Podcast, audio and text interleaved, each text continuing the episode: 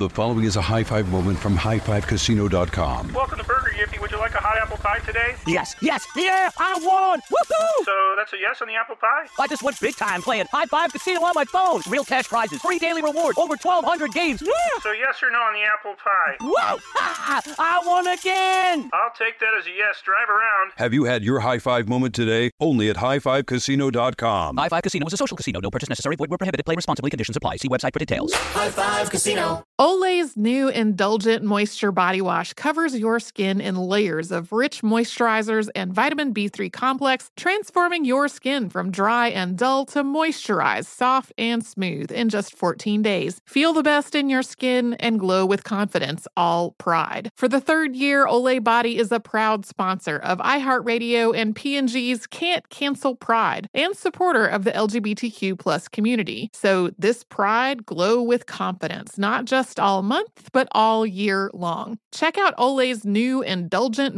Body Wash online or at your favorite retailer.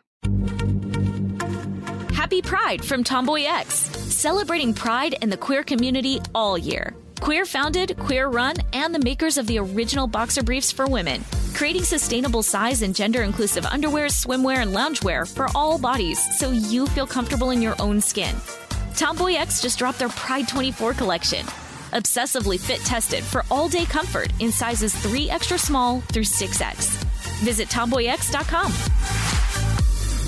Managing your diabetes just got easier. The powerful new Dexcom G7 lets you see your glucose numbers on your compatible watch and phone without finger sticks. And because Dexcom G7 is the most accurate CGM system, you can be confident in your food, exercise, and medication decisions. And all those decisions can lead to big results, like more time in range and lower A1C. Get started at Dexcom.com. Dexcom data on file 2023. If your glucose alerts and readings from the G7 do not match symptoms or expectations, use a blood glucose meter to make diabetes treatment decisions. For a list of compatible devices, visit Dexcom.com slash compatibility. Hey, Lethal listeners. Tig here. Last season on Lethal Lit, you might remember I came to Hollow Falls on a mission, clearing my Aunt Beth's name and making sure justice was finally served. But I hadn't counted on a rash of new murders tearing apart the town. My mission put myself and my friends in danger. Though it wasn't all bad. I'm gonna be real with you, Tig. I like you. But now, all signs point to a new serial killer in Hollow Falls.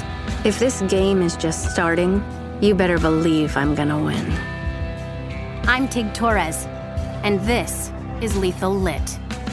Catch up on season one of the hit murder mystery podcast Lethal Lit, a Tig Torres mystery, out now. And then tune in for all new thrills in season two, dropping weekly starting February 9th. Subscribe now to never miss an episode. Listen to Lethal Lit on the iHeartRadio app, Apple Podcasts, or wherever you get your podcasts. Here's to the great American settlers, the millions of you who settled for unsatisfying jobs because they pay the bills. Of course, there is something else you could do if you got something to say. Start a podcast with Spreaker from iHeart and unleash your creative freedom. Maybe even earn enough money to one day tell your old boss, hey, I'm no settler, I'm an explorer. Spreaker.com. S P R E A K E R. Hustle on over today. When P.T. Barnum's Great American Museum burned to the ground in 1865, what rose from its ashes would change the world. Welcome to Grim and Mild Presents, an ongoing journey into the strange, the unusual, and the fascinating. In our inaugural season, we'll give you a backstage tour of the complex and unusual artifact that is the American Sideshow.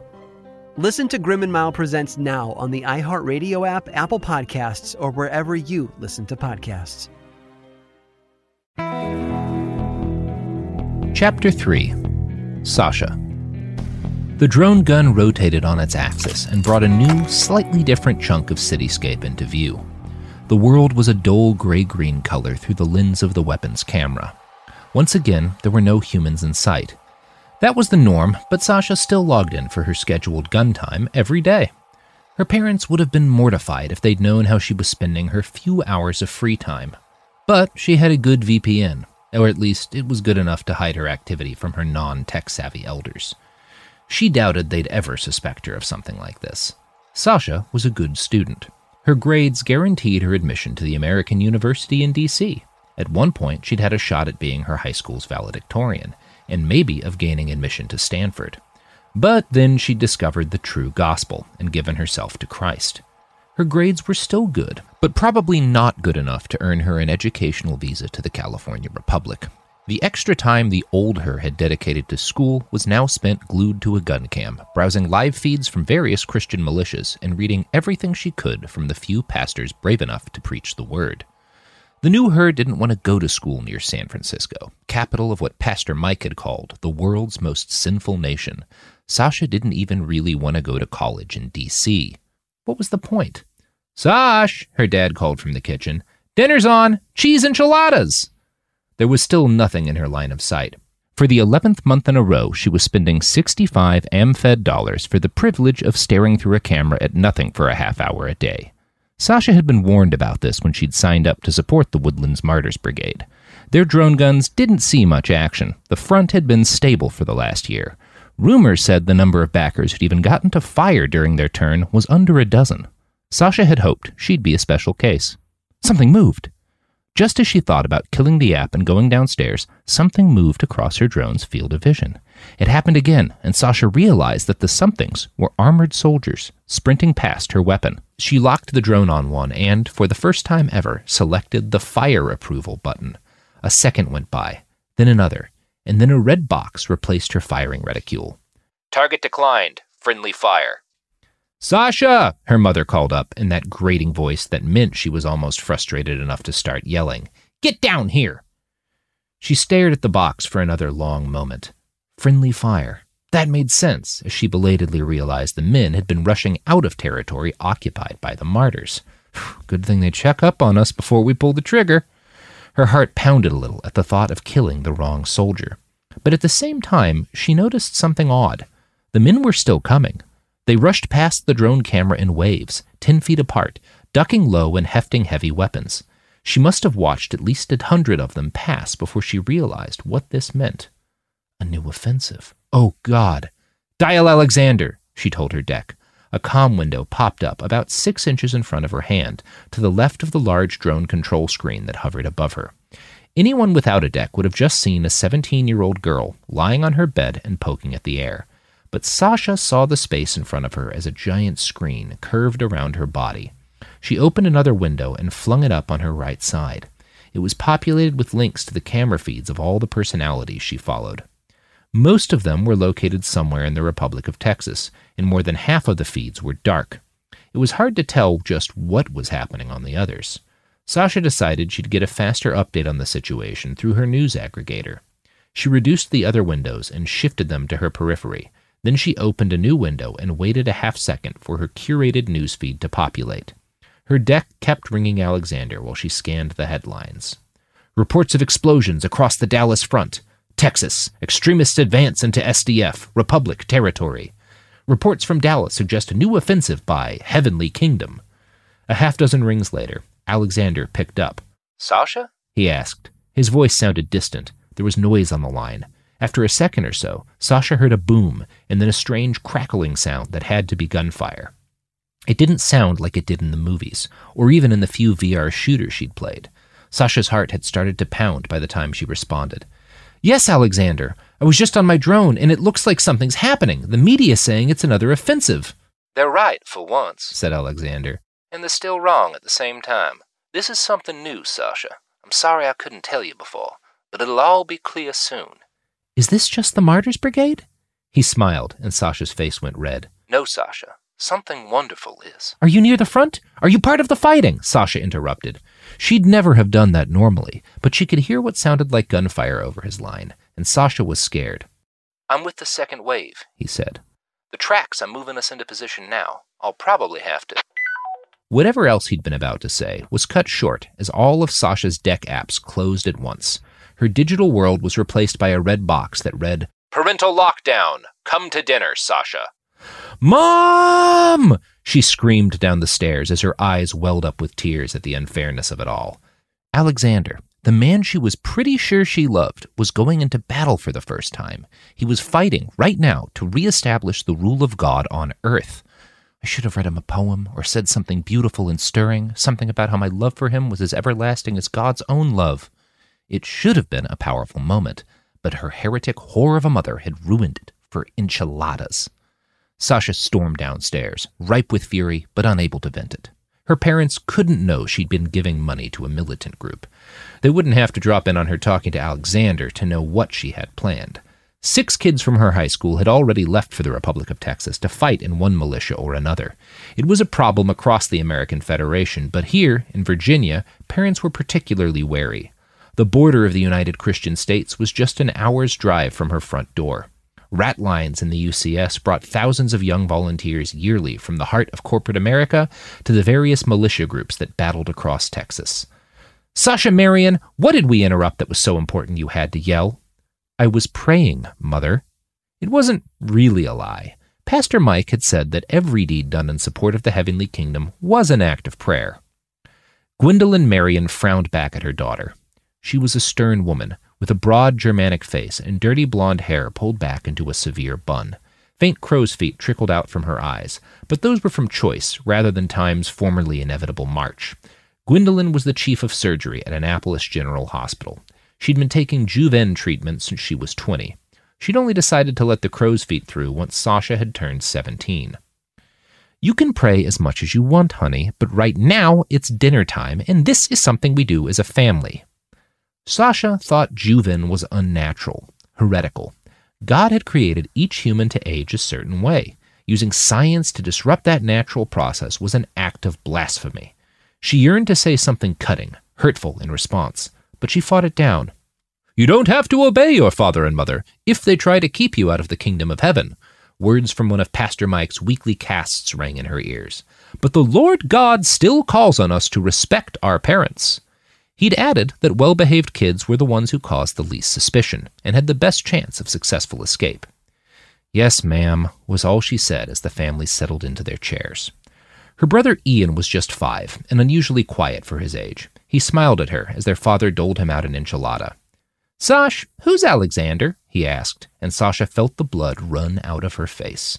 Their father, Tony, smiled wryly at the remark as he spooned a proportionally larger serving onto his own plate.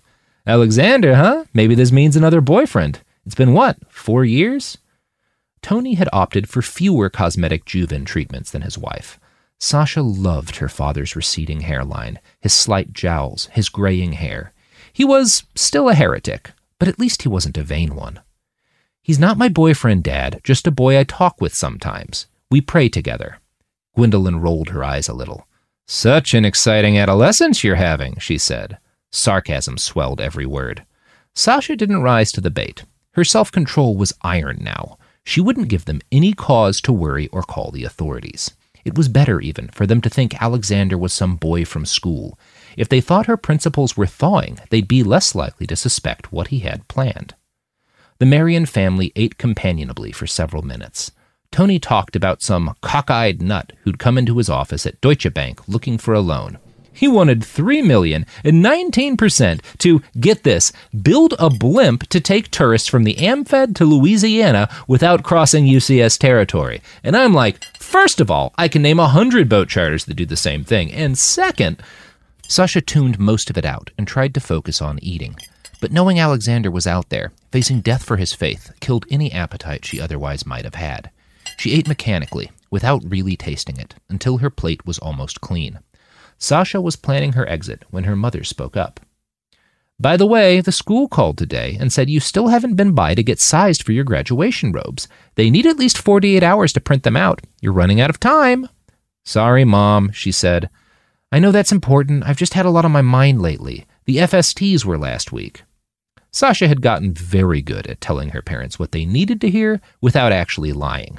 The Federation standardized test had been last week, and she'd certainly had a lot on her mind lately, but the FST hadn't been keeping her up at night. It was little more than a rubber stamp for a student like Sasha. That's okay, sweetie, Gwendolyn said. I know how important your schoolwork is to you. I just want you to have a fun graduation experience. That's important. There's a war going on a few hundred miles from your door. Men are dying for God's kingdom, and you think school matters to me? But Sasha just smiled, told her mom she loved her, and went back upstairs to her room as soon as it was politic to do so. She reactivated her VPN and popped her deck into stealth mode, which displayed a curated selection of websites and chat apps for her mom and dad in case they came by. She drew a new private window about two feet in front of her face and split it in half between a face com with Alexander and a newsfeed full of her favorite militia press offices. Her jaw dropped. Voice of the Prophet's main headline was Republic of Texas forces clash with martyrs. Judgment Day is here, she read in a social media post from one of her favorite sources in the area, a 20 something mechanic who lived on the fringe of the Republic and supported the Heavenly Kingdom. He'd posted a picture of the governor's mansion in Plano. It was burnt around several of the windows and riddled with holes. Gone was the Republic's flag, replaced by a white banner with a burning black cross in the center. Sasha sent out another call request to Alexander and switched over to Al Jazeera's feed to learn more. It galled her to use a news source run by Muslims, but she'd learned from experience that Al Jazeera had the best reporters on the ground in the Republic. They'd negotiated coverage deals with several of the militia groups, including Alexander's. The first thing she noticed was that their last article had gone up over an hour ago, but the titles of the four most recent articles painted a vivid picture. Republic Capital in Galveston burning, military coup? Republic media feeds go dark, SDF under attack in Dallas. Pastor Mike Donegan announces new offensive for Heavenly Kingdom. How could there possibly be a new offensive against the secular forces in Dallas? The Richardson line had been locked in a stalemate for the last year.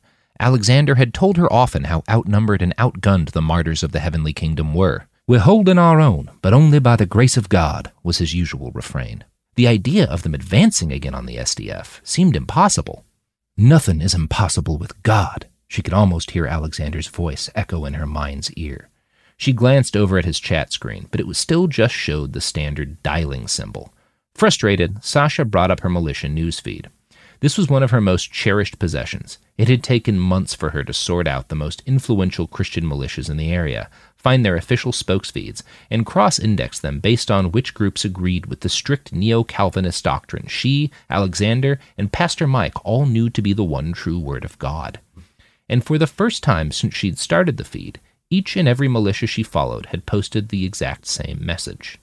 The first battle of Armageddon has begun.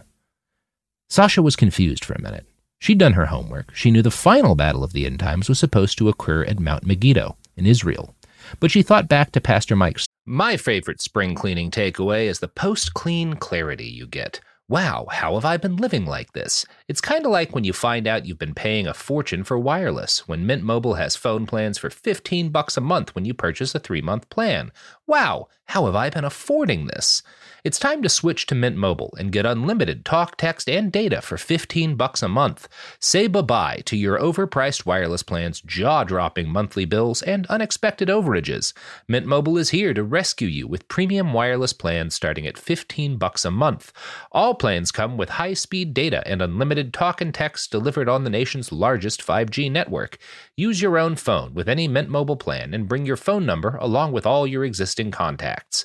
Ditch overpriced wireless with Mint Mobile's limited time deal and get 3 months of premium wireless service for 15 bucks a month. To get this new customer offer and your new 3-month unlimited wireless plan for just 15 bucks a month, go to mintmobile.com slash behind. That's mintmobile.com slash behind. Cut your wireless bill to 15 bucks a month at mintmobile.com slash behind. $45 upfront payment required, equivalent to 15 bucks a month. New customers on first 3-month plan only. Speed slower above 40 gigabytes on unlimited plan. Additional taxes, fees, and restrictions apply. See Mint Mobile for details. The following is a high five moment from highfivecasino.com. Welcome to Burger Yippee. Would you like a hot apple pie today? Yes, yes, yeah, I won! Woohoo! So that's a yes on the apple pie? I just went big time playing High Five Casino on my phone. Real cash prizes, free daily rewards, over 1,200 games. Yeah! So yes or no on the apple pie? Whoa! Ah, I won again! I'll take that as a yes. Drive around. Have you had your high five moment today? Only at highfivecasino.com. High Five Casino is a social casino. No purchase necessary. Void where prohibited. Play responsibly. Conditions apply. See website for details. High Five Casino. Happy Pride from Tomboy X, celebrating pride in the queer community all year. Queer founded, queer run, and the makers of the original boxer briefs for women, creating sustainable size and gender inclusive underwear, swimwear, and loungewear for all bodies so you feel comfortable in your own skin. Tomboy X just dropped their Pride 24 collection.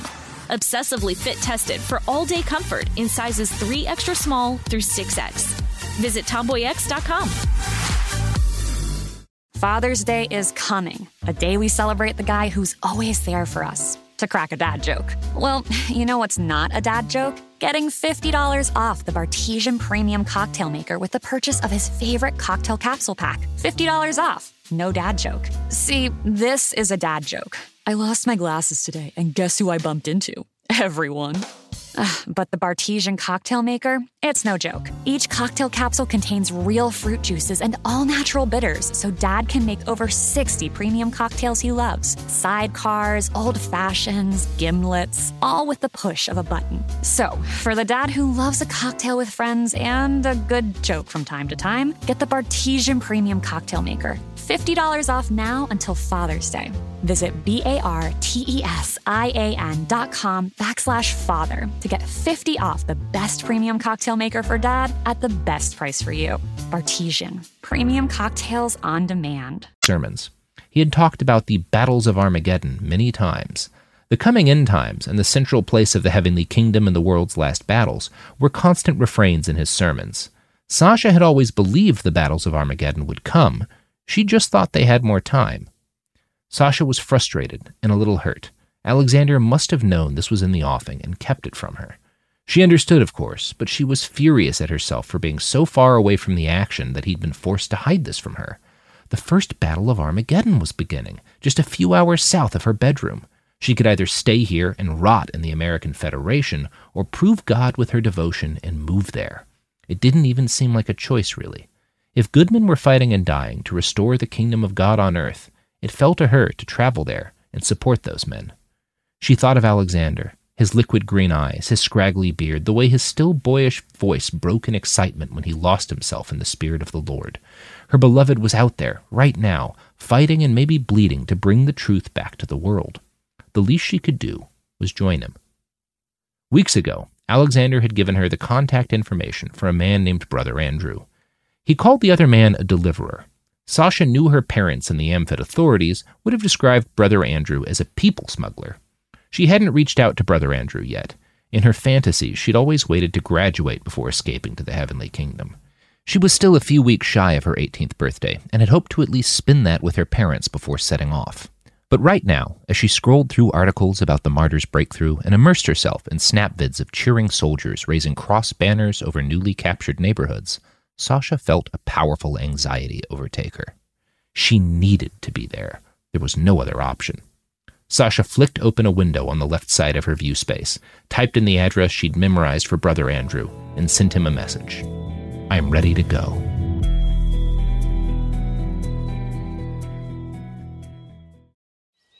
What grows in the forest? Trees? Sure.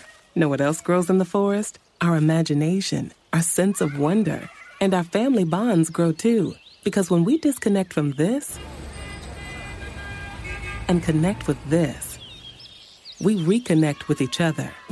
The forest is closer than you think. Find a forest near you and start exploring at discovertheforest.org. Brought to you by the United States Forest Service and the Ad Council. The art world, it is essentially a money laundering business the best fakes are still hanging on people's walls. You know, they don't even know or suspect that they're fakes. I'm Alec Baldwin, and this is a podcast about deception, greed, and forgery in the art world. You knew the painting was fake. Um. Listen to Art Fraud starting February 1st on the iHeartRadio app, Apple Podcasts, or wherever you get your podcasts.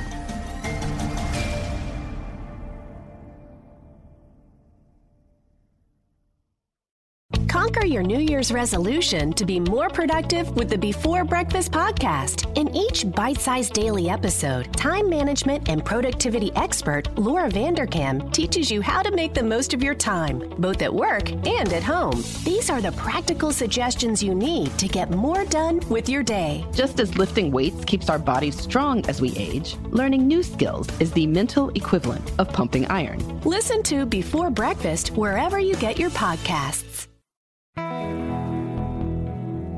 Chapter 4 Manny.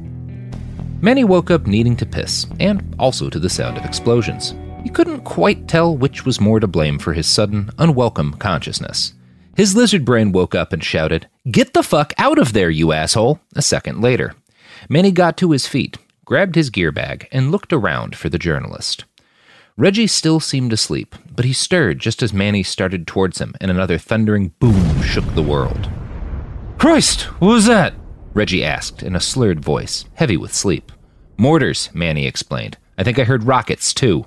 Shit, the Brit exhaled sharply. Is this bad? Manny shrugged. Those sound like small mortars, very short range, but we're miles behind the line, so.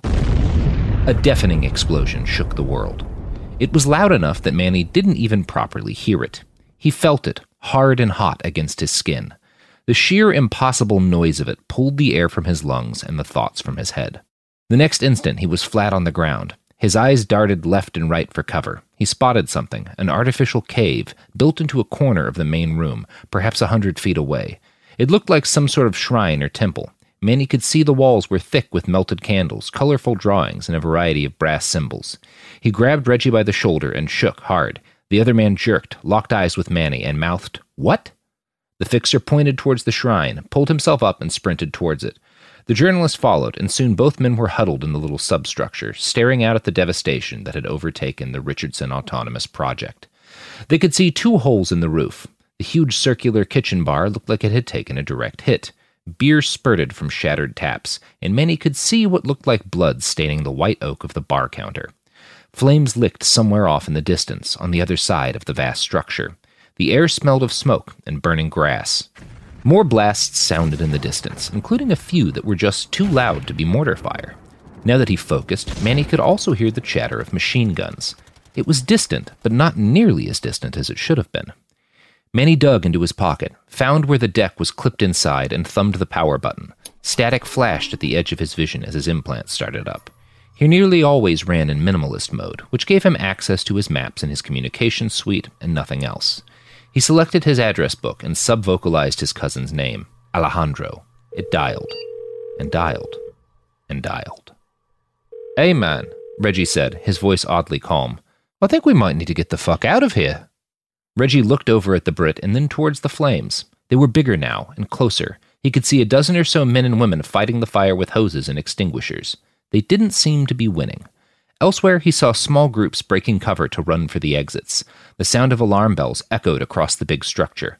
Alejandro hadn't responded, which meant he was fighting or dead. Either way, Manny and Reggie would need to find their own ride out of this mess. It had been a while since the last mortar had landed on the complex, and the small arms fire still sounded distant. This seemed as good a time to make a break for it as they were likely to get. So they ran until they hit the nearest exit doors, shoved them open, and staggered outside into the balmy Texas night. The asphalt parking lot outside was filled with newly minted refugees, perhaps 200 of them. Most carried at least a go bag. A few had managed to drag out more. They were ringed by a widening cordon of armed men and women, 50 at the most. The militia clutched antique weapons, mostly small arms, and stuck like glue to the HESCO barriers that ringed the old parking lot. Here and there, Manny caught sight of a man with an RPG or a light machine gun. It was a force meant for scaring off bandits. The rockets still thudding in the distance told Manny these men and women faced considerably more than their match.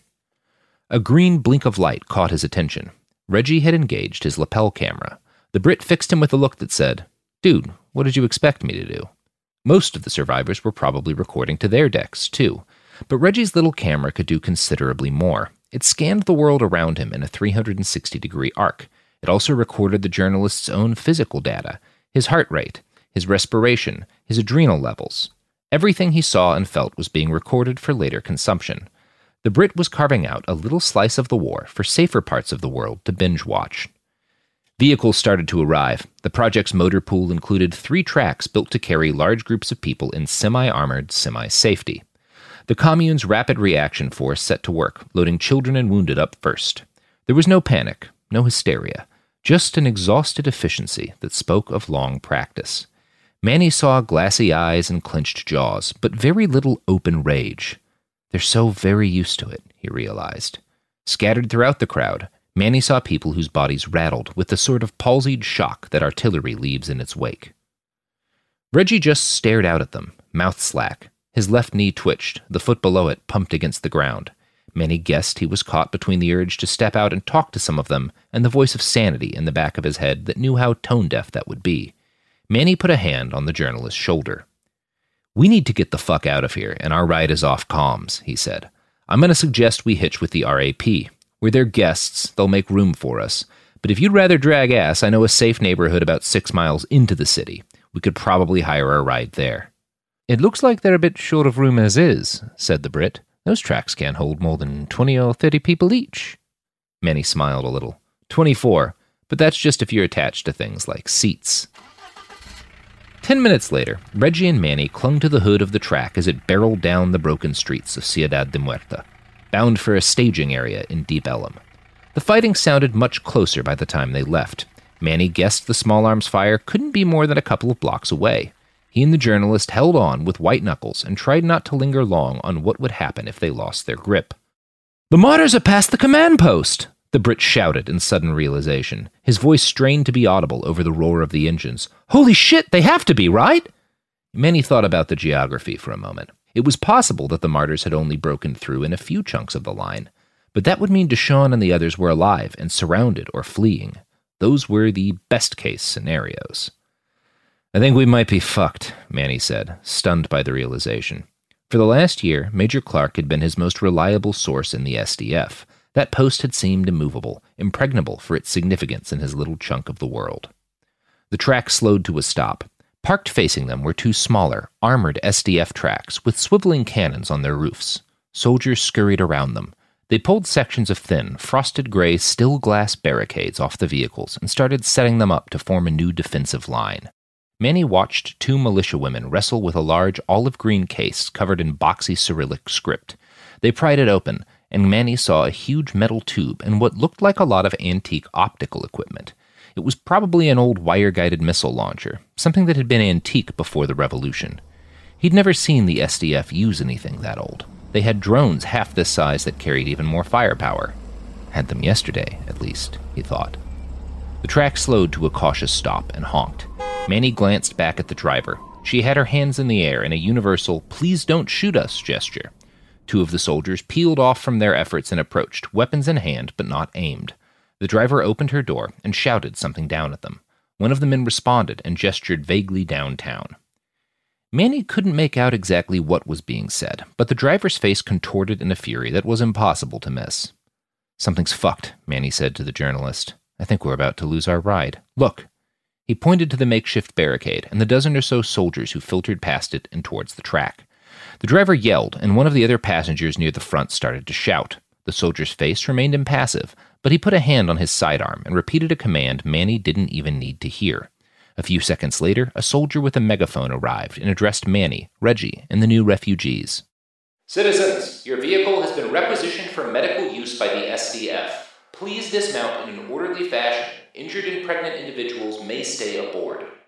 The man repeated the order, this time in Spanish. Reggie's jaw clenched. Manny could see fear in his eyes, but the other man just nodded and started to climb down off the track.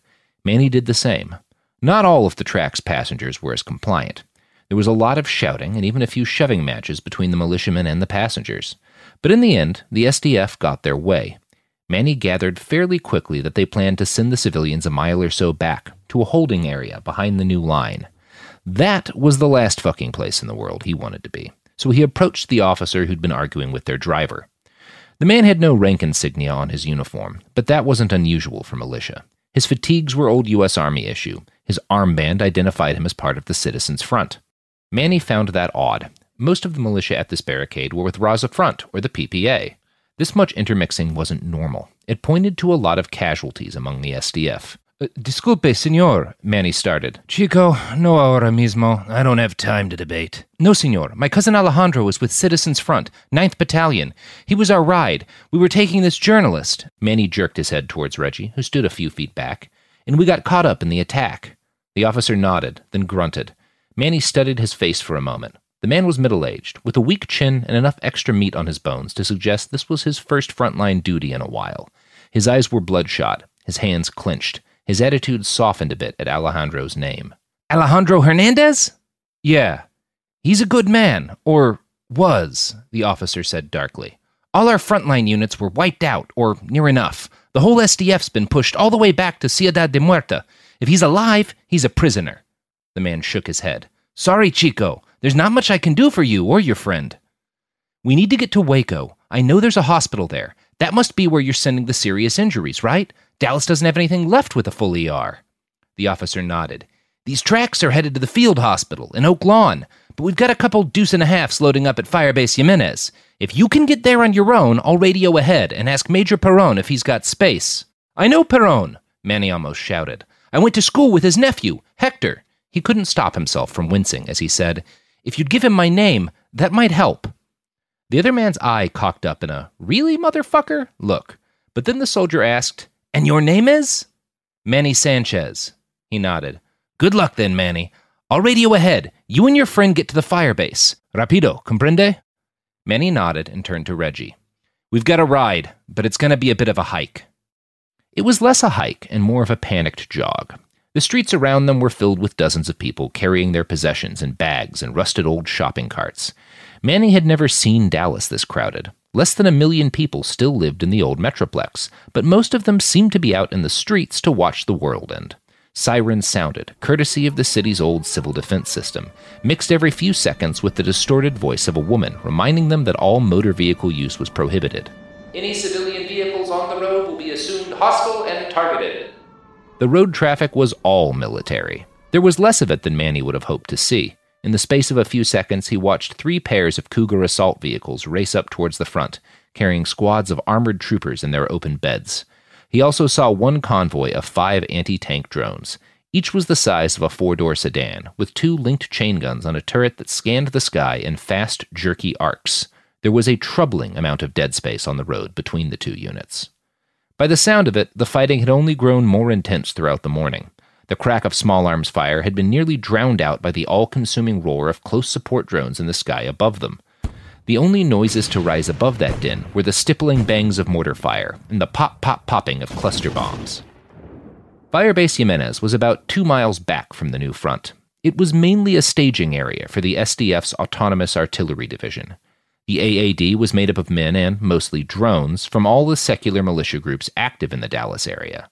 The firebase itself wasn't well fortified. The only physical defense was a fence topped with razor wire to keep civilians out. That wouldn't be much of a barrier for a determined assault. Until a couple of hours ago, Jimenez had been far enough from the front that an assault wasn't considered possible.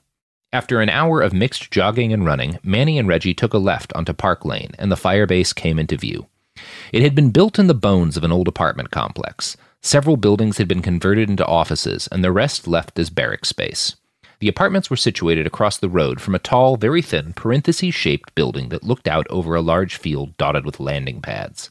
The name Top Golf Driving Range was still visible on the side of the building.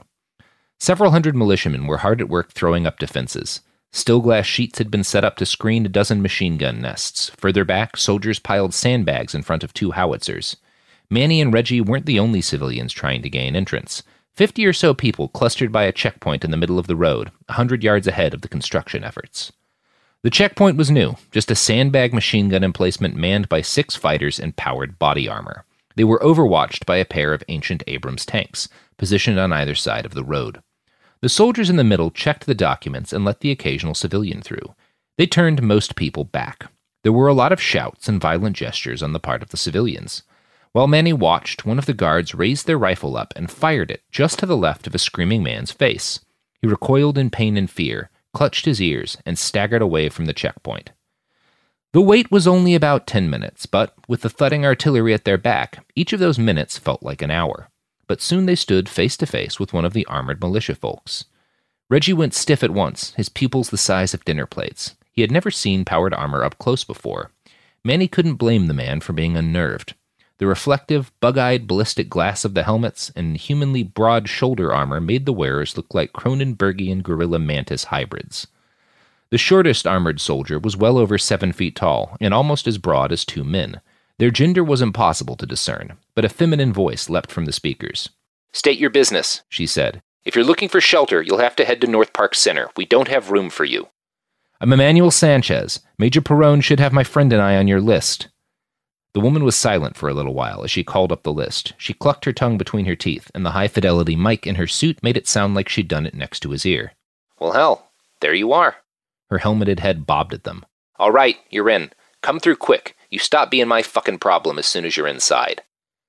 They made their way towards the actual front gate of the firebase, passing squads of militia struggling with Hescos and setting up firing positions behind the still glass palisade.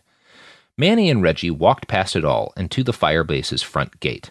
They were let in without any fuss, which surprised Manny a bit, but he wasn't about to question it. On the other side of the gate, they found themselves adrift, unescorted, and surrounded by pure chaos. There were other civilians inside the walls, huddled in small groups around piles of backpacks. They sat, wide eyed and shaking, and waited for whatever deliverance the SDF could provide. Soldiers rushed through the clots of humanity in groups of two or three. Often their arms were filled with machinery, or paper, or even crates of munitions. Everyone's eyes were wide and full of fear. For a while, Reggie and Manny milled around with no real aim, unable to enter any of the buildings. Manny found them an unclaimed place to sit that looked like it would be easy for Mr. Perone to find. And then they just sat there. At one point, Reggie offered him a protein bar. Manny tried to eat it, but three bites in, he accepted that his appetite just wasn't there. What do I do if Dallas falls? He ran through his finances over and over again, mulling over which European visas he could afford and how long he'd be able to survive in each country. I could make it a year, maybe 18 months in Croatia. He'd been studying German for the last year, though. I can learn Croatian in a year, he tried to convince himself. He also tried to ignore what he'd been leaving behind if he hopped the next flight from Austin to the EU. He didn't want to think about Oscar's wife and child, how they'd get by without their dad's income. He didn't want to think about his own father or the rest of his family and how they'd fare if Austin fell. You can only afford to take care of you here, Manny. It was two hours before Major Perone found them. The older man's skin was a deep, sun charred brown that seemed at odds with his narrow face and thin wire glasses. He had the look of a high school history teacher who'd been transplanted into a war zone. There was something drawn and strained in his expression that spoke of deep exhaustion. His eyes were bloodshot, and his nose was swollen slightly red. Manny could remember seeing that same face, a bit younger and wearing a t shirt rather than digicam, at a hundred different slumber parties.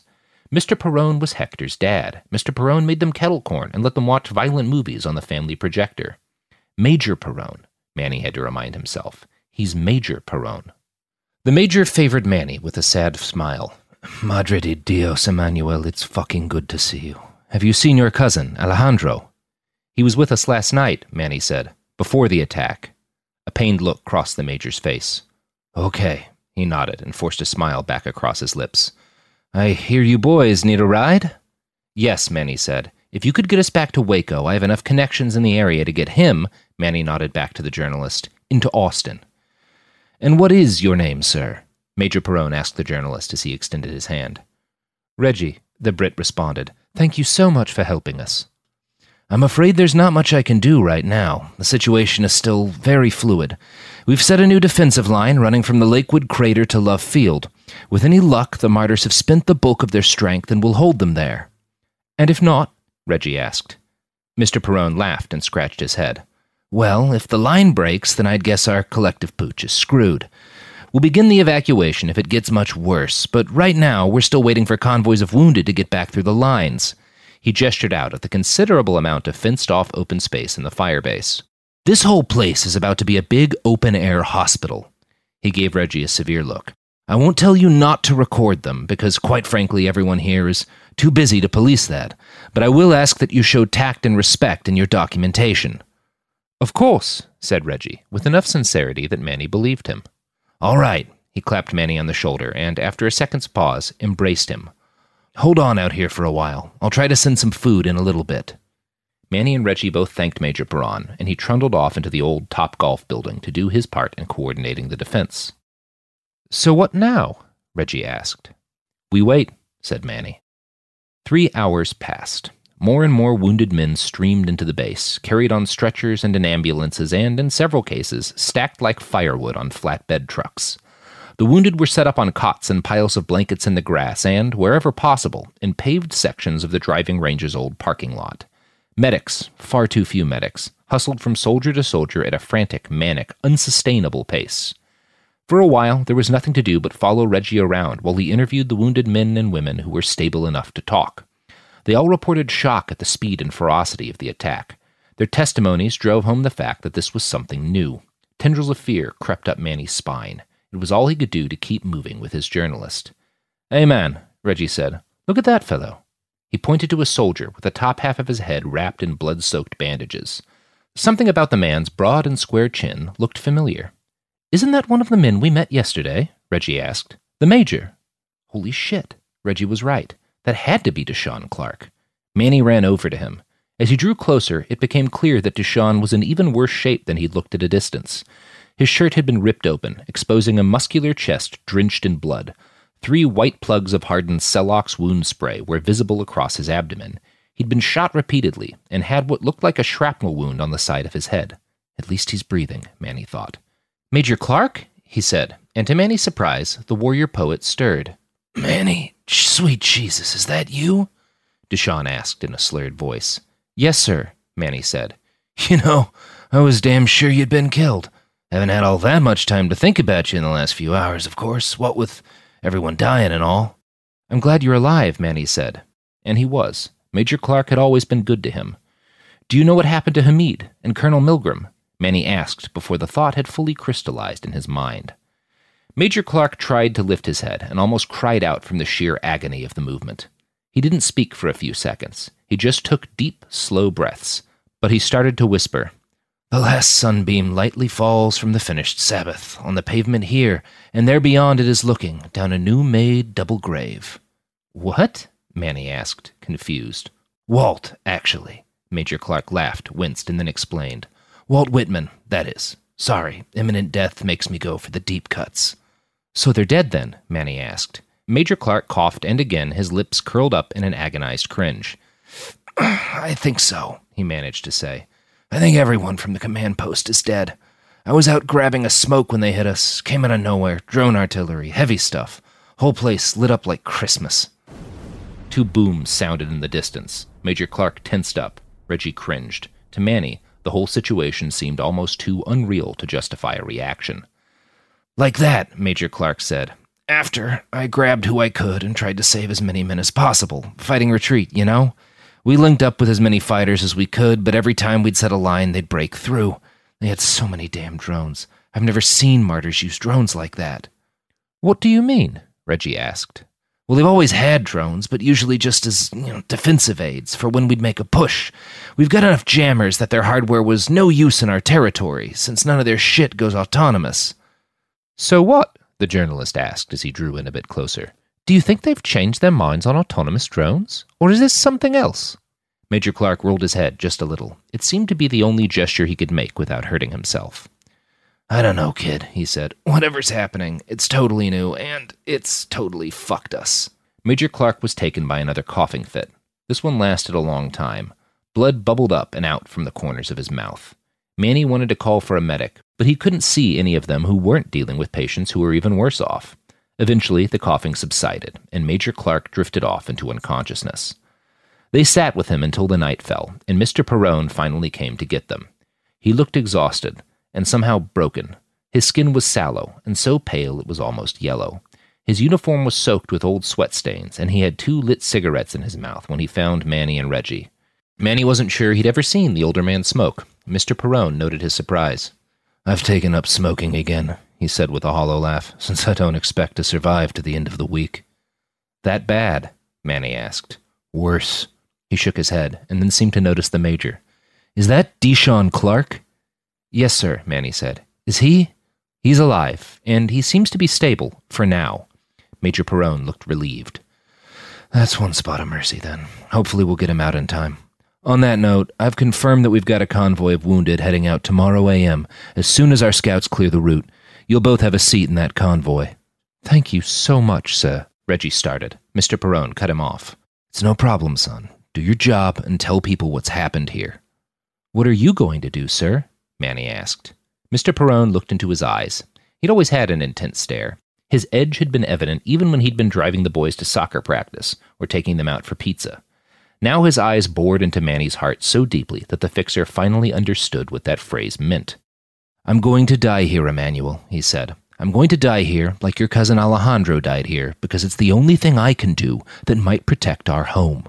Manny felt an intense urge to look away, to cast his eyes down. But he didn't.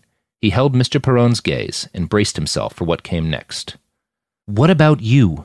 Mr. Perrone asked. What will you do if they reach Austin? Wait, is that on the bloody table? Reggie interrupted. Mr. Perone paused for a moment and considered his words. I don't know, he said. No one does, but the martyrs just broke through at Lakewood. We won't hold Dallas for another day. He pulled Manny into a hug and kissed him on the cheek. When he pulled back, he kept his hands on Manny's shoulders. I've always been proud of you, Emmanuel. I think that what you do here, he nodded to Reggie, has value. But there are times when our homelands require more of us. What are you prepared to give for Austin? Manny clenched his jaw. I plan to be on a plane out of here in the next 12 hours, if possible. But I don't know, sir, is all he said. It was hard to meet Mr. Perone's eyes. When he did, he was sure the older man saw the guilt in them. Mr. Perone didn't say anything, though. He just led Manny and Reggie over to where the convoy was assembling and slipped them a pair of MREs and some bottled water. The best I can do, he said apologetically. He left them at the disembarkation point. Manny's High Five Casino. High Five Casino is a social casino with real prizes and big Vegas hits at highfivecasino.com. The hottest games right from Vegas, and all winnings go straight to your bank account. Hundreds of exclusive games, free daily rewards, and come back to get free coins every four hours. Only at highfivecasino.com. High Five Casino is a social casino. No purchase necessary. Void where prohibited. Play responsibly. Terms and conditions apply. See website for details at high the number five casino.com. High Five Casino. Happy Pride from Tomboy X. We just dropped our Pride 24 collection. Queer founded, queer run, and creating size and gender inclusive underwear, swimwear, and loungewear for all bodies so you feel comfortable in your own skin. Visit tomboyx.com to shop.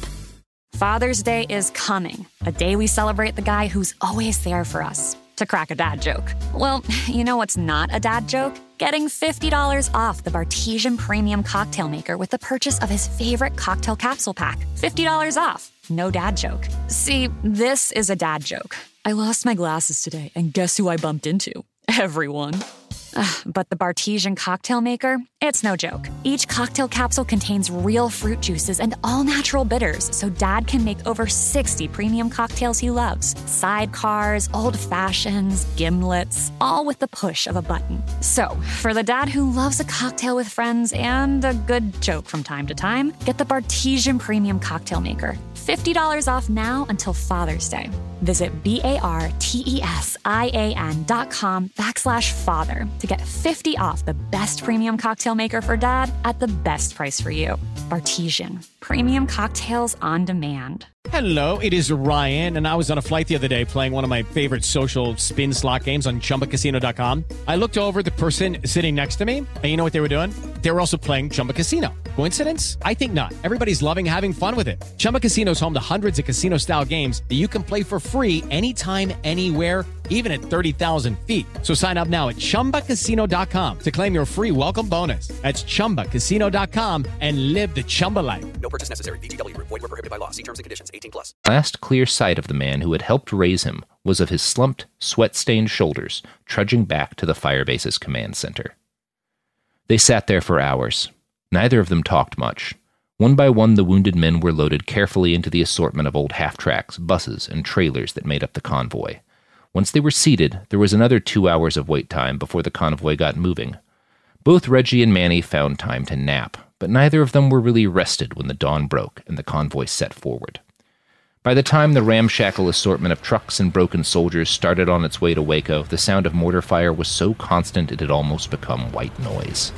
The small arms fire wasn't as loud, but it was also clearly much closer than it had been when they'd arrived at Firebase Jimenez. As the convoy rolled out onto the old access road that led eventually to Waco, a flight of drones roared past them and towards the new front line. Those aren't SDF drones, are they? Reggie asked, without actually looking at Manny. His gaze was focused on the two medics in the back of the truck as they moved from soldier to soldier. No, Manny confirmed. Those are Austin Civil Defense Forces. The Brit whistled through his teeth. So, you think this means the SDF ran through their drones? Could be, is all Manny said. The track and its escort lumbered through the cracked remnants of the old highway system. The accumulated hangers on, civilian vehicles piled high with refugees as they rolled along. The civilians stayed back, leery of the convoy's guns, but trusting in its presence for protection. By the time the convoy finally left the Dallas sprawl, their tails stretched back to the horizon line. Manny had seen similar sights before when his parents had fled the DFW area for Austin's relative safety. Here and there, on and in the cars behind them, he saw small figures that had to be children, kids like he'd been, fleeing the same city he'd had to flee for the same basic reason. Manny's standout memory from that time wasn't the terror of seeing a mortar land for the first time, or anything about their flight out of the city at all. It was from the next day, at their first refugee camp, when he saw his father in line for their daily ration of food. A journalist had passed by, taking the sort of pictures Reggie's lapel camera now snapped mindlessly. Manny's dad had been crying, ashamed that he'd needed charity, and even more ashamed to have fled the family home. More than anything about that time, Manny remembered how his father had hidden his face from the photographer. The gesture had told Manny more about their new status in the world than anything an adult had actually said. Behind him now were cars full of mothers and fathers and children who were about to have their own searing experiences. Manny hated how familiar this felt to him. He hated that, for Reggie, it counted as the adventure of a lifetime. Manny looked at the journalist, at the awe and innocent excitement in his eyes, and tried to imagine Reggie's life back home. None of the individual pieces of that life would be new to Manny. His world also had bars and parties and apartment leases and term papers. The thing he couldn't imagine was the sense of security, living life without the constant threat of war. He'd been so close to securing that life for himself, if they'd only waited six months. But they hadn't, and now Manny had a choice to make stand and fight, or run with what he had and hope for the best. Manny leaned back as much as his precarious seat allowed and stared out at the burning city that had once been Dallas. Goddamn, he muttered to himself. I gotta get the fuck out of Texas.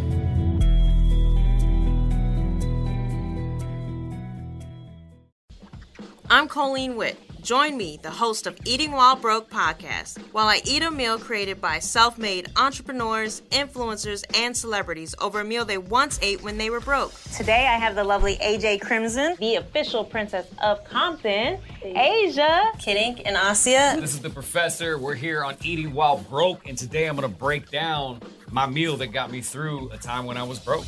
Listen to Eating While Broke on the iHeartRadio app, on Apple Podcasts, or wherever you get your podcasts. Adoption of teens from foster care is a topic not enough people know about, and we're here to change that. I'm April Dinwiddie, host of the new podcast, Navigating Adoption, presented by Adopt US Kids. Each episode brings you compelling real life adoption stories told by the families that live them with commentary from experts. Visit adoptuskids.org slash podcast or subscribe to Navigating Adoption presented by Adopt US Kids. Brought to you by the U.S. Department of Health and Human Services Administration for Children and Families and the Ad Council. Hello and welcome to our show. I'm Zooey Deschanel, and I'm so excited to be joined by my friends and castmates, Hannah Simone and Lamorne Morris, to recap our hit television series, New Girl. Join us every Monday on the Welcome to Our Show podcast, where we'll share behind the scenes stories of your favorite New Girl episodes, reveal the truth behind the legendary game True American, and discuss how the show got made with the writers, guest stars, and directors who made the show so special. Fans have been begging us to do a New Girl recap for years, and we finally made a podcast where we answer all your burning questions like Is there really a bear in every episode of New Girl? Plus, each week you'll hear hilarious stories like this. At the end, when he says you got some Schmidt on your face, I feel like I pitched that joke. I believe that. I feel like I did. I'm not a thousand percent. I want to say that was I, I, I tossed that one out. Listen to the Welcome to Our Show podcast on the iHeartRadio app, Apple Podcasts, or wherever you get your podcasts.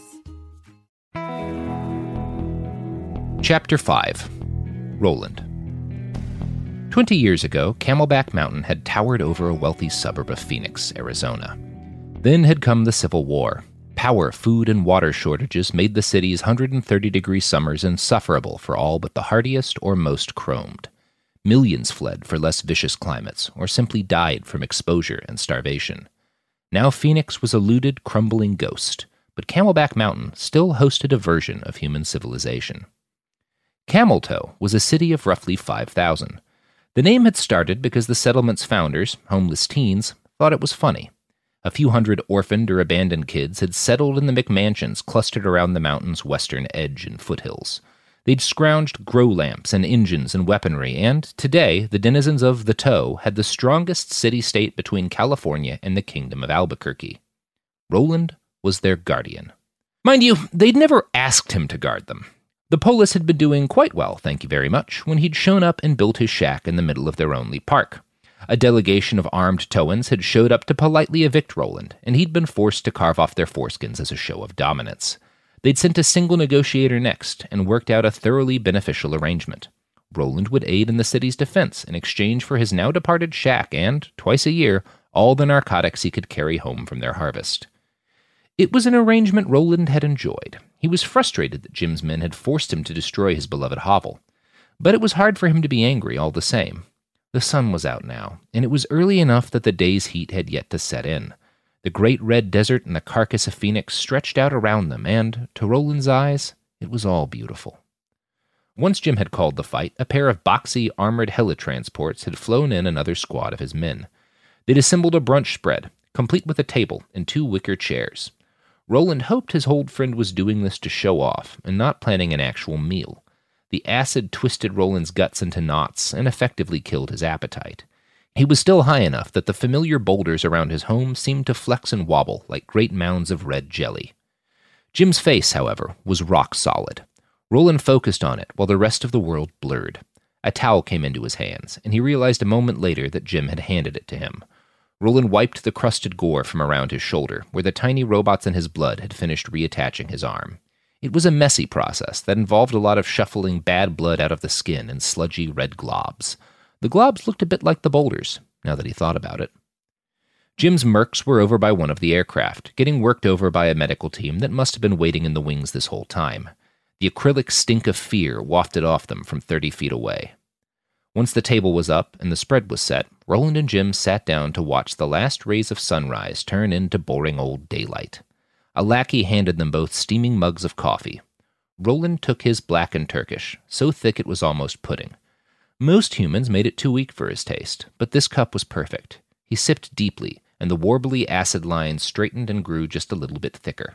Took forever to teach him how to make it right, Jim said.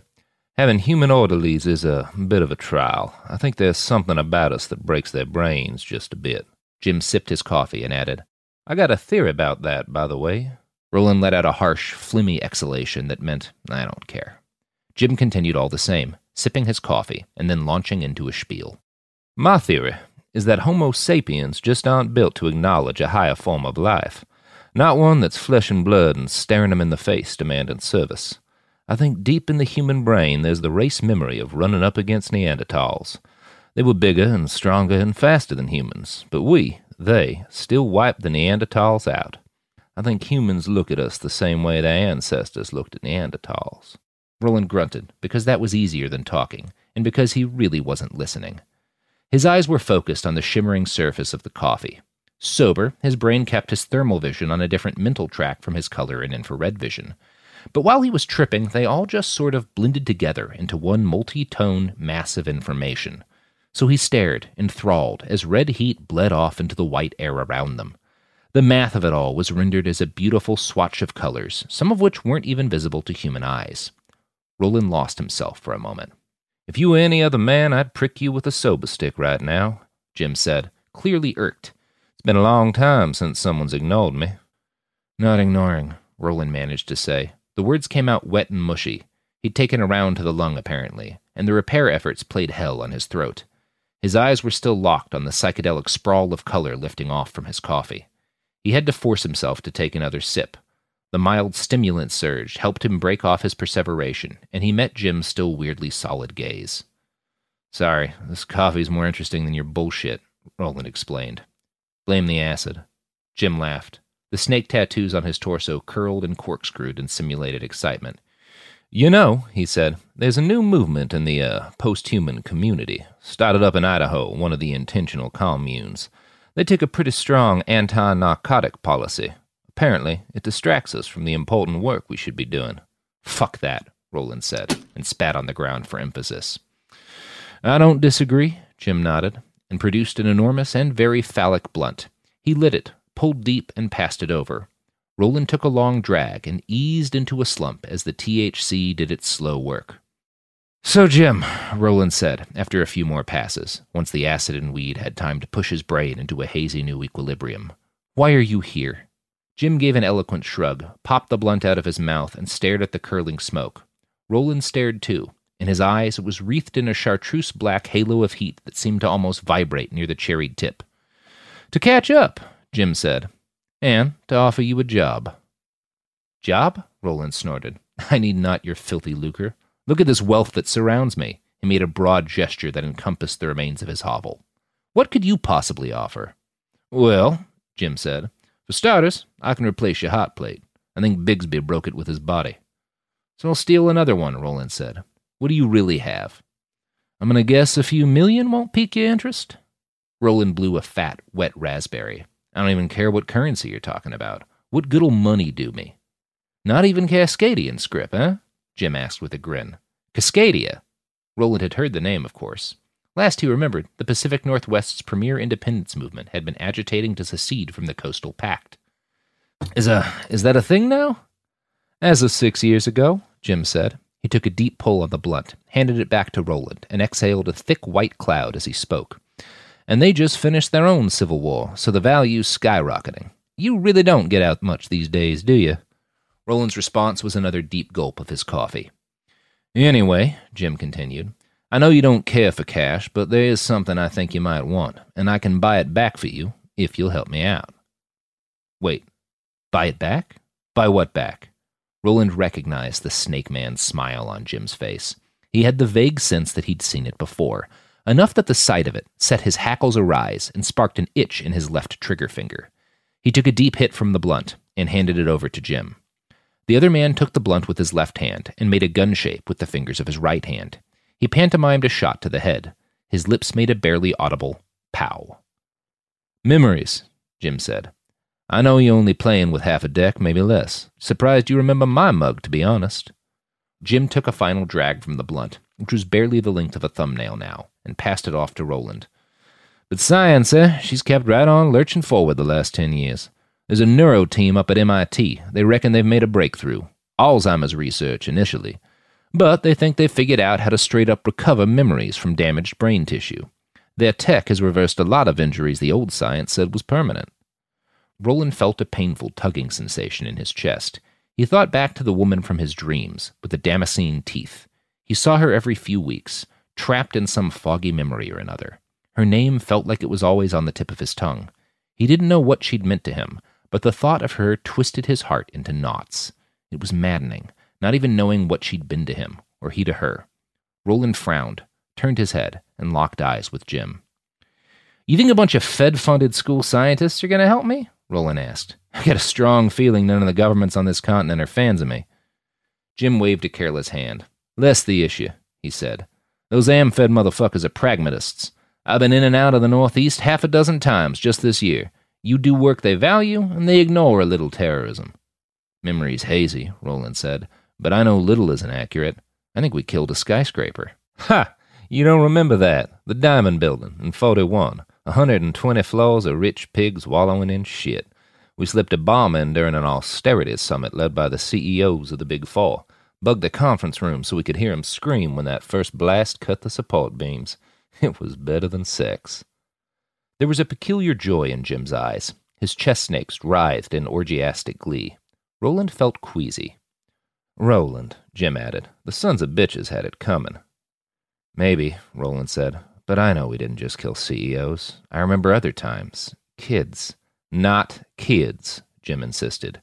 Heirs, young enough to take full advantage of Juven, the future undying lords of capital. They had to go. Roland shivered.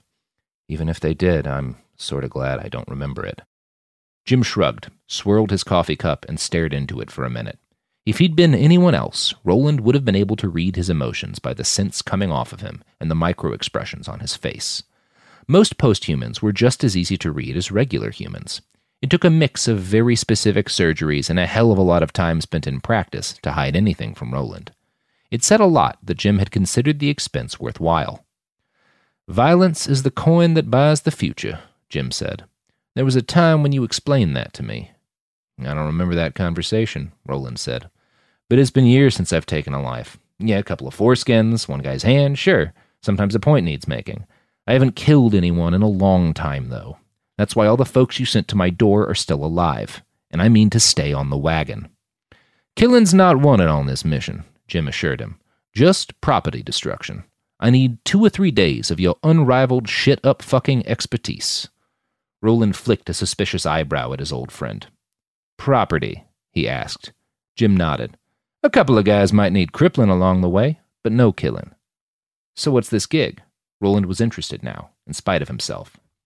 Sabotage! Jim's lips curled up in a feral grin.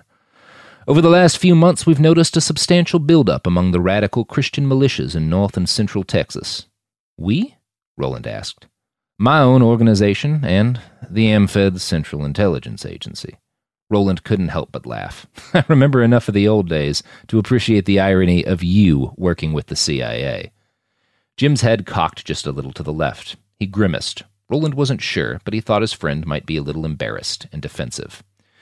Anyone who lives long enough becomes a hypocrite, Jim said with a shrug. I'd hoped to hold out longer, but their satellite coverage is fucking phenomenal. I'll send you the intel. He made a flicking gesture towards Roland with his right index finger, and then frowned in annoyance. You might be the last dark brain on this continent, you know that? Roland wasn't sure why he'd disconnected himself from the internet. It seemed to annoy other people, but he rather enjoyed it. His hindbrain had absorbed petabytes of data before he'd severed the link, so he never found himself needing to consult a wiki to remember the equations behind the Coriolis effect or a bullet's trajectory. He could have walked from Canada to Venezuela without encountering a plant or animal his distributed mechanical brain couldn't name. The only downside to his situation was that he couldn't keep up with politics or bleeding edge military technology. He only gleaned that sort of information by experience or conversation, and, being a creepy godlike being who sometimes circumcised trespassers, Roland didn't have many conversations. One of Jim's aides ran up and handed Roland a paper thin tablet. Jim directed him through a dozen satellite images of what looked like vehicle and ammunition depots. Roland's hindbrain recognized the Dallas road systems immediately. A surge of sense memory hit him. Fire! So much fire, the smell of it only drowned out by the intense stink of 30,000 people panicking at the same time. Roland felt bullets dig into his flesh. He saw hate in the eyes of the advancing cops, and he felt a corresponding surge of glee as his brain started to pump out battle drugs. He squeezed his trigger. Roland shook his head, pulled his mind back into the present moment. Jim frowned, but didn't say anything. He just pointed back at the tablet. Roland focused again. It appeared to be a satellite image of a defensive line in Dallas. He noted a large number of military vehicles piled into several parking garages. What's going on here? he asked. Suit carriers, Jim said. Couple of dozen of them. Roland shook his head. Impossible. That'd be enough to support, what, 600 power armored fighters? Those are nation state numbers. I know the Republic of Texas is a shit show, but there's no way they'd let some insurgent militia build an army like that in their borders. Maybe not, Jim said. Maybe so. Truth told, I don't care what's parked in those garages. You blow 'em up, I get paid, and you get your fancy surgery. Roland felt uneasy. The job itself seemed too simple. The kill team Jim had sent to wake Roland up probably could have done this job with a few reinforcements. It seemed weird that some nutbar extremists could get their hands on that many suits. Roland just didn't trust the whole situation. Jim, he asked, can you promise me this memory thing will work? Fuck no, Jim scoffed. I can't even promise you'll survive. This is a bleeding edge mad science operation. The AmFed is willing to break international law to work on a wanted terrorist. I'm half sure they just want to see what happens when they start poking around your skull. You might be making the worst mistake of your life here. But at least you'll die after blowing up a bunch of gear owned by Christo fascist assholes. Roland considered for a long moment, then nodded his assent. All right, then. You've convinced me. I'm in as long as this stays a sabotage mission. No killing. No killing, Jim agreed. They both stared out at the vacant desert for some time. Roland found himself humming along to a song he couldn't name or even remember hearing. Jim hummed along with him. He put a hand on Roland's shoulder. That felt good. There was something about human contact that none of the machines in his head could replicate. They sat for a while longer. Then Jim squeezed Roland's shoulder and stood. Time for another peaceful war, then. Hey, everybody. Robert Evans here. I hope you just enjoyed the chapter you listened to. I hope you enjoy the chapters to come. If you would like to read the text version of this book, uh, either on the web or on your e reader as an EPUB, you can find those on the website atrbook.com. Uh, so again, the free, ad-free EPUB and the text of every chapter will be on atrbook.com. Thanks. Make sure to check out Drink Champs, your number one music podcast on the Black Effect Podcast Network. Host NORE and DJ EFN sat down with artist and icon Ye, which Vulture called one of 2021's most significant interviews. I literally had to go like Thanos, and I don't want to have to be the villain. But when I went and did the Donda thing, Ye returned. And everybody had to sit back and watch the real leader. Check out Drink Champs' conversation with Ye and many more legendary artists each and every Friday on the iHeartRadio app, Apple Podcasts, or wherever you listen to your favorite shows. The Gangster Chronicles podcast is a weekly conversation that revolves around the underworld. From criminals and entertainers to victims of crime and law enforcement, we cover all facets of the game. Gangster Chronicles podcast doesn't glorify or promote illicit activities we just discuss the ramifications and repercussions of these activities. Because after all, if you play gangster games, you are ultimately rewarded with gangster prizes. iHeartRadio is number one for podcasts, but don't take our word for it. Find the Gangster Chronicles podcast on the iHeartRadio app or wherever you get your podcasts. Hello, I'm Minnie Driver, and on my podcast, Minnie Questions, I put together a little experiment. I ask trailblazers across different disciplines the same seven questions. Questions about the inflection points in their life, what they like least about themselves, and what relationship has defined love for them. This season, I'm coming back with new trailblazers, like Blondie vocalist Debbie Harry. I did have a revelation. It was at CBGB's, as a matter of fact. I was waiting for the audience to give it to me, give it me. Then I realized that I had to make them, I had to command them artist and creative juggernaut Goldie. And I walk up to the mountain, I hike up. Just being in that environment and seeing life and death in front of you, right in front of you. And I go up there and scream and cry and, and, and laugh, and I find that being the happiest. And many more. Join me as we continue this exploration on season two of Minnie Questions on the iHeartRadio app, Apple Podcasts, or wherever you get your favorite podcasts. The following is a high five moment from highfivecasino.com. Welcome to Burger Yippee. Would you like a hot apple pie today? Yes, yes, yeah, I won! Woohoo! So that's a yes on the apple pie? I just went big time playing High Five Casino on my phone. Real cash prizes, free daily rewards, over 1,200 games. Yeah! So yes or no on the apple pie? Whoa! I won again! I'll take that as a yes. Drive around. Have you had your high five moment today? Only at highfivecasino.com. High Five Casino is a social casino. No purchase necessary. Void where prohibited. Play responsibly. Conditions apply. See website for details. High Five Casino. Happy Pride from Tomboy X. We just dropped our Pride 24 collection. Queer queer run, and creating size and gender inclusive underwear, swimwear, and loungewear for all bodies so you feel comfortable in your own skin. Visit tomboyx.com to shop. What's up, guys? This is Sean Lights Out Merriman, and Saturday, June 15th, Lights Out Extreme Fighting 17 returns to Casino Pauma in San Diego. Get your tickets now at lightsoutxf.com, and we'll be live on Lights Out Sports TV, available on all major platforms. Doors open at 5 p.m. Pacific. You don't want to miss this one. It's going to be lights out. Lights Out Sports is free sports TV by athletes for fans. For details about the event and tickets, go to lightsoutxf.com. I'm Victoria Cash. Thanks for calling the Lucky Land Hotline. If you feel like you do the same thing every day, press 1. If you're ready to have some serious fun for the chance to redeem some serious prizes, press 2. We heard you loud and clear. So go to LuckyLandSlots.com right now and play over 100 social casino-style games for free. Get lucky today at LuckyLandSlots.com. Available to players in the U.S., excluding Washington and Michigan. No purchase necessary. VGW Group. Void prohibited by law. 18 plus. Terms and conditions apply.